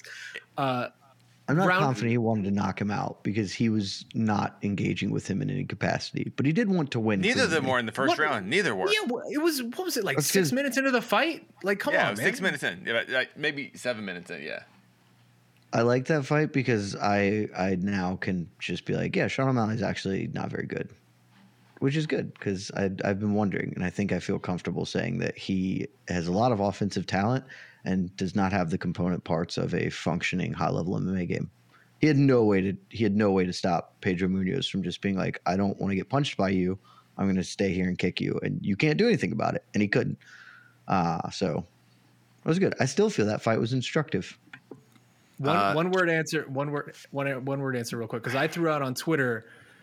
I want this to be rematched. It feels like this was the perfect matchmaking, Sure. and we didn't figure out what we should have Yeah. figured out from it. And I got like a sea of 95% of people telling me, well, no, they don't deserve a rematch. Pedro doesn't deserve a rematch. Sean was clearly going to win that fight, which is insane to me. But again, whatever, it's the internet. Uh, I want an immediate rematch. Yes, no, immediate rematch, Jed. Sure. I don't care. Yes. Casey? I'm indi- I'm actually indifferent. That's Actually, I'm gonna change. I'm gonna change my I, I'm answer. not, I'm not no. I, yeah. I'm To gonna no, change to why? no. Mainly because like I don't. I want a fun fight, and that fight won't be fun. I thought that fight was going to be awesome. I said I was, I thought it was Pedro gonna fight tonight. yeah. Pedro's. Yeah, I thought we talked about it. Yeah. Uh, I think Pedro's too smart to engage in a fight that would be fun, and it's like, dude, just do like Sean versus I don't know Song Yadong. They'll probably just throw hammers at each other. It'll be awesome. Like I don't. You don't you don't feel like Song deserves a bigger fight? I mean, Song has a bigger I mean, fight, right? so who's I don't know who's fighting. I was just picking a name off the top of my head because I, I don't want to do here give give Sean a veteran aging veteran that he can maybe look good on so we can try and build him. I just want that dude to like a dude's really exciting when he gets the fight he wants. Pedro's not going to give him that. Let's just give him somebody who will give him the fight he wants. Let's let's have fun. I want to have fun. I spent a lot of tonight thinking about how not fun I had for the last 25 minutes of it. So now I want to maximize my fun levels. Yeah, oh, Song Overall, I thought- San, I thought it was a good Sandhagen- card. Song has Sandhagen, which is spectacular. Oh, that's a I don't want to break that. That's a Yeah, I don't wanna break Yeah, that. don't don't break that fight up for that. Oh, hold on. I see. I see. I'm sorry. I had to just one thing. People, a lot of people saying, "Why he didn't take the five minutes? Why didn't Pedro Munhoz?" You don't get five minutes don't for an eye poke. yeah, thank you. That's, Yeah, not, that's a not a thing. thing. That's, That's not, not a a thing. rule, you stupid asses. It's Also- it's, you, you, So- get five. You get five minutes for a groin kick. You do not get five. Now, if you if people want to say he he didn't take as much time as he could have gotten, okay, fine. But there's no five minute rule. That's not a But thing. that's not At least that's not on at least- him. Also, They- he no they ask him At questions. Time. God know the, The rule doc- before you troll the me. doctor makes time. The doctor makes a decision. He doesn't Oh get to take time. he doesn't get to choose any of this. They ask him hmm. questions, they, he answers the questions, and then they make they decide what goes on from there. Pedro Munhoz was completely out of his hands this whole time. Real quick, Uh, one one of the benefits I've really enjoyed from um, from training the mixed martial arts is getting eye poked myself a couple of times. Oh, it's impossible. it fucking sucks. It's awful. It's uh, and like in, in in in that capacity in an arena full of fans, like yeah, it's like we've all taken a good shot in the dick, but I don't think we've all got good eye pokes. So all the fans out there, take a good eye poke from your friends and um, get back to us. Just try and then try and fist fight a Yeah, they can try to get fist fight, like a, yeah. a monster in a cage. Yeah, it sounds awful. Yeah. All right, Casey, what's next? um. Oh, I'm trying. Uh, people, sad. give me questions outside of the top two fights, please. I'm just getting a lot of um, bad Izzy stuff. um, I mean, those are going to be the dominants because Yeah. we all we all hate city kickboxing and we oppress them and we bully them and we all of us were rooting against them despite them being massive betting favorites. Everyone was against them. Uh, Casey Carpenter says, "Who would you favor in Volks versus the Bronx?" Oliveira. As I, I don't know, man. That's a good question. I've stopped. Oliveira. I'm, I'm, I'm not doubting Volkanovski anymore. Like, like that's just not something I'm doing. The I'm body, Volk. the difference. I'm going Volk. I'm going Volk. Yeah, I don't know, man. The difference in body type between them is going to be jarring if that actually is a fight that gets made. I don't know.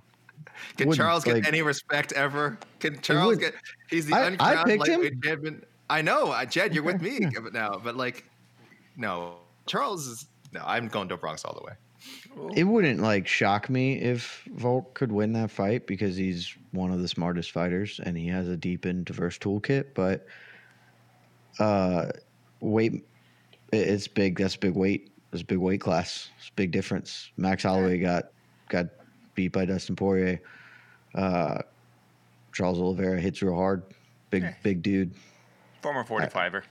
Two, fo- two, two former 45ers fighting for the lightweight belt.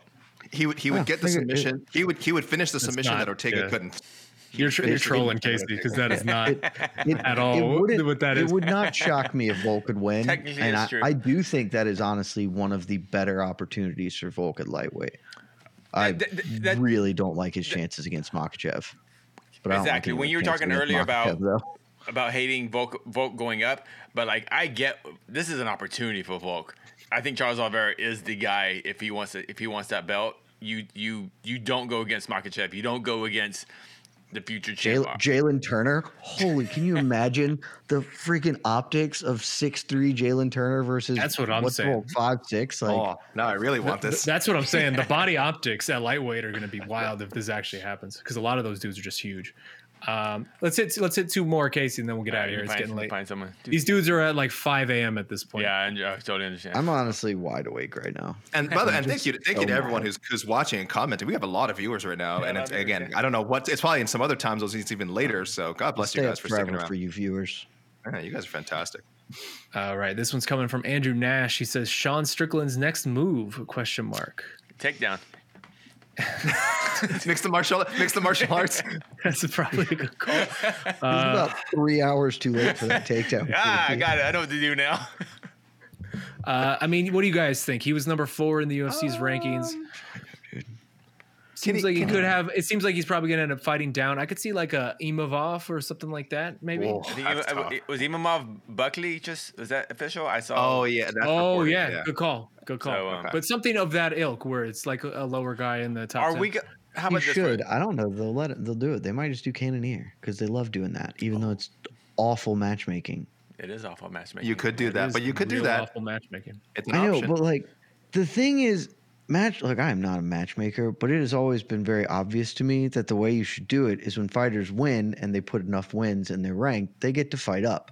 And when fighters lose and are ranked, they have to fight back. And not uh-huh. like one spot back. You got to give somebody back behind you a chance to level up. And then if you win, then you can fight somebody in the like two spaces around you and you can try to reclimb. But like that's how you don't get Tony Ferguson like the number nine or whatever. Hey, well, hey, oh. hey, hey! Let's not come at Tony Ferguson for no reason. I'm caught. Well, one, I've always come at Tony Ferguson, so I'm gonna keep doing that.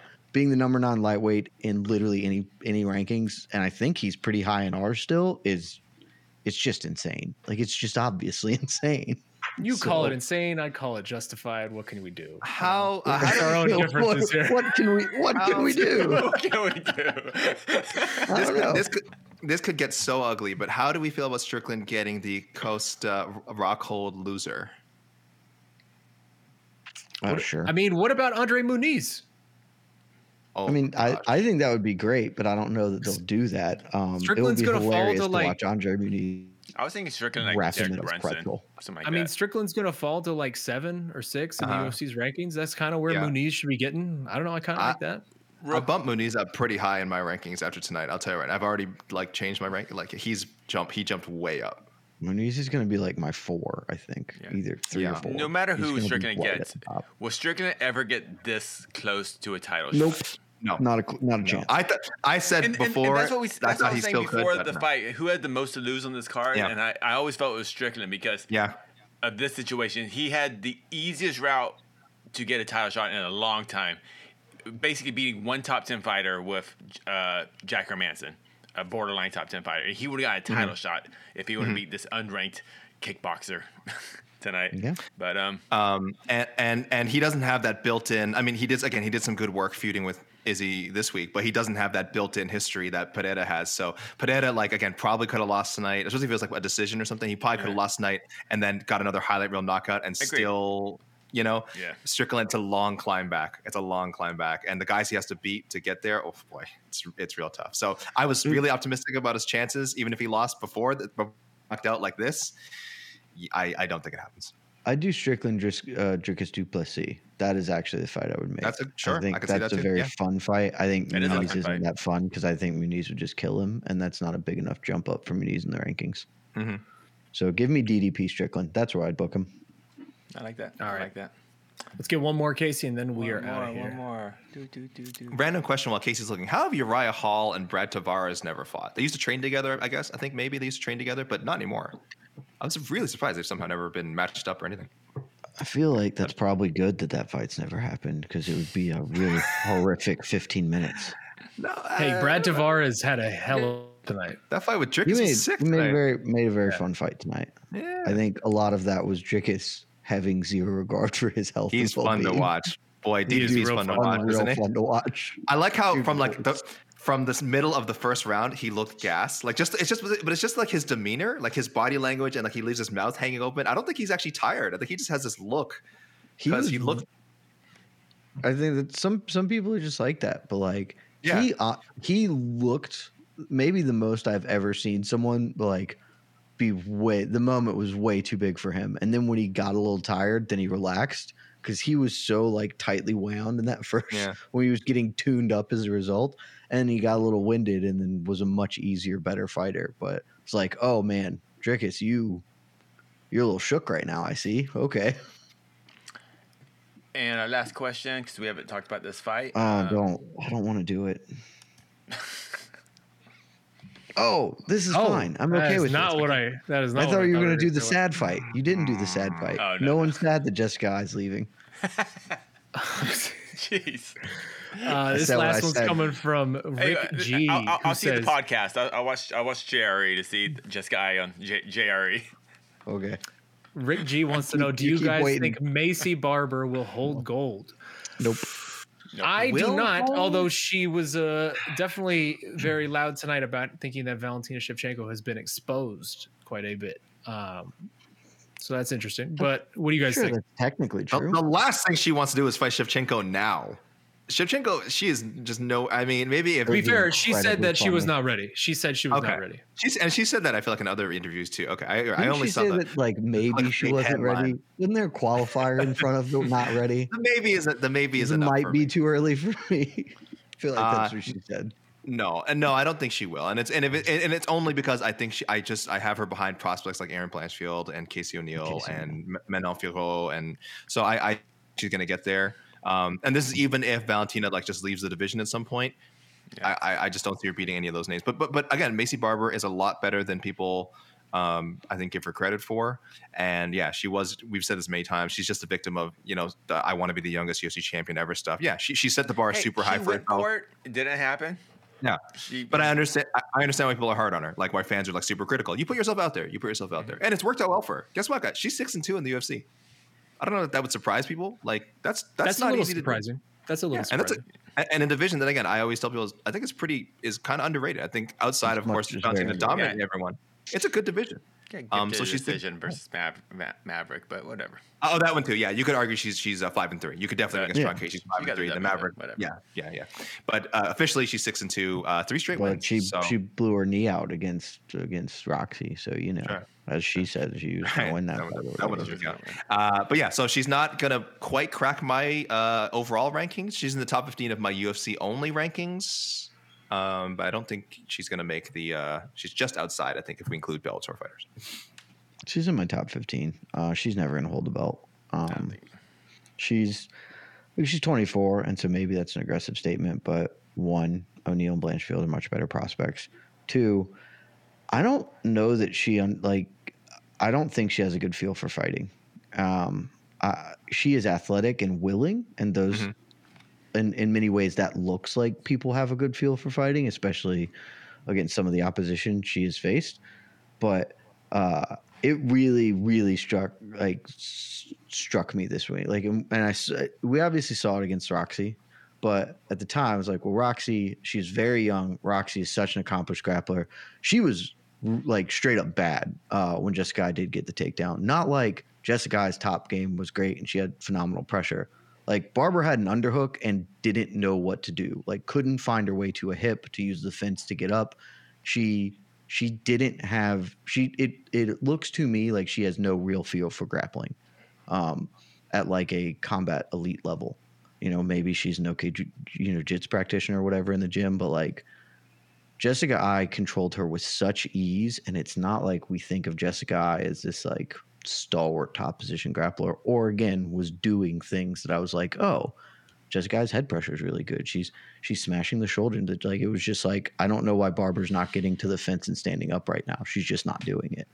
So that's going to be a huge problem, uh, and I, I think that that's a real thing. So no, but she's 24, athletic and willing, and that's that's ahead of most people, frankly, in, mm-hmm. the sport in, in, her class. So, and but she'll probably be a top fifteen fighter for a while. By the way, look look at some of these other names ahead of her who are also like still fairly young. Taila Santos, uh, Alexa Grasso, Viviane Araujo. So I mean, and these are established people in the division now. So she has to get past those names too. All of those people can grapple too. It's a good division. Which is it's really a, sneaky it's, good division. It's it's yes, unlikely that thank you. she gets gets hooked It is very sneaky good division. We talked about it all the time. Mm-hmm. All right, fellas. Well, I think I'm we're so at proud like of us. an hour and a half. So, case music. We we didn't talk once about the bad thing that happened. Uh, Way to go. I don't know what you're talking about, Jed. Congratulations know. to no Donald bad things Cerrone. Oh, Congratulations to Donald Cerrone His- on an incredible career, Hall of Fame His career. retirement speech, if you haven't watched it, go up on our YouTube, watch the like 20 minute thing. It is one of the most fascinating retirements I've ever seen in this sport. I've never seen a person happier about exiting and not and like in a very positive, sort of uplifting way. Like it was I did not expect to be like that feel that good about Cerrone just being like, Yeah, I'm done and I'm stoked about it. He was so excited. It's like, yes. It's been, I mean, he's it's been coming, man. Like he's been trying to get this fight for months at this point. He went through so many false starts. I get it. Uh, but yeah, congratulations to Donald Cerrone, future Hall of Famer. I'm sure that's going to happen sooner rather than later with how the UFC operates. Uh, also, big performances all around. Bryan Barberena, Jim Miller, Mm, the man, the all, there. all-time wins leader for the UFC. Uh, Ilya Stor- Stoliarenko, who I'm sure I'm butchering that, but opens the card second by fastest finish in women's bantamweight history. And breaking an arm, seconds. basically. Like that was ridiculous. and an and an ice cold quote afterwards. The yeah, I I'm not I'm not playing the game anymore. I'm just gonna rip your arm off. Is awesome.